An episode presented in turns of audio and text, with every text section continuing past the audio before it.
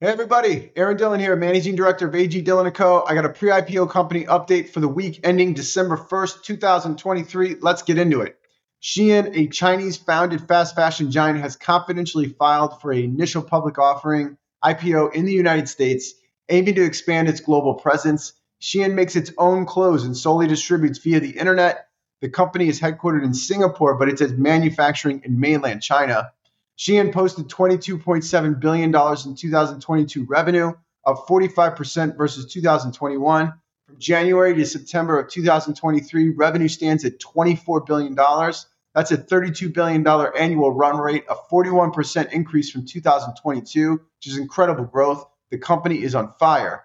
And uh, last valued at 66 billion, the company could go public as early as 2024. That's just next year. Shein's valuation remains a topic of debate among advisors and the company itself.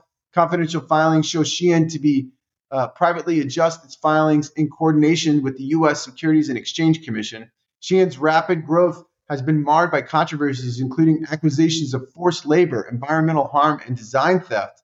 Under investigation by U.S. authorities for its ties to Beijing and labor practices, Shein has been trying to, to reshape its image. It recently made significant moves like partnering with Forever 21 and acquiring a stake in SPARC Group to improve its reputation.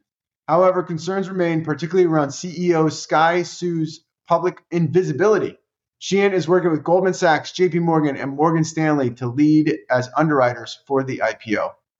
Neuralink, Elon Musk company focused on developing brain implantable chips has raised an additional $43 million, bringing its recent funding round to 323 million. The company, valued at 3.5 billion, is known for its innovative approach to brain signal reading implants, featuring wireless technology and a higher number of electrodes. Neuralink, established in 2016, has advanced to the point of receiving FDA approval for human clinical trials. The pr- company's products, which involve implantable chips connected to the ultra thin threads that interlace interface, excuse me, directly with neurons in the brain could offer groundbreaking solutions for individuals with paralysis, neurodegenerative uh, diseases, and other brain-related disorders. By translating neural activity into the, into computer commands, these devices could enable paralyzed individuals to control computers or prosthetics with their thoughts, potentially restoring mobility and communication. Additionally, Neuralink's technology holds promise for addressing severe neurological conditions like epilepsy, providing new ways to monitor and possibly mitigate systems through the brain, uh, direct brain interaction. This emerging technology represents a significant leap in merging biology with technology and potentially enhancing the quality of life for those with debilitating neurological conditions. At Goldman's annual private investor conference in Las Vegas, Canva, an Australian design startup valued at over $25 billion, emerged as a standout despite its low profile. Canva attracted significant attention from top venture capitalists and mutual funds. Goldman Sachs, Goldman Sachs showcased Canva with bankers highlighting the company and its co founder on stage at a private dinner hosted by Goldman's top executives. Investors were impressed by Canva's nearly $2 billion in annualized revenue, a 50% early growth, yearly growth rate, and positive cash flow. The company, led by CEO Melanie Perkins, is known for its graphic design tools and has seen a boost from its AI products, leading to viral growth with little marketing expenditure.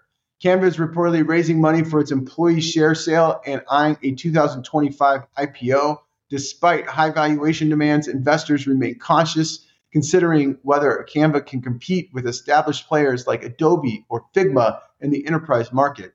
Conference, the conference also highlighted broader trends in the tech sector, including a cautious investment climate, potential for increased M&A activity, and a focus on AI and growth amidst the changing market landscape. Changpeng Zhao, CEO of Binance and the world's largest currency uh, cryptocurrency exchange, has agreed to step down following the company's guilty plea to violations of the Bank Secrecy Act, an anti-money laundering law among other charges. Binance will pay over $4.3 billion to settle these charges, uh, marking the largest penalty in Treasury Department's history. Zhao also agreed to a personal fine of $50 million. The Justice Department highlighted Binance's failure to maintain an effective anti money laundering program. Richard Teng, Binance's head of regional markets, is set to take over as CEO.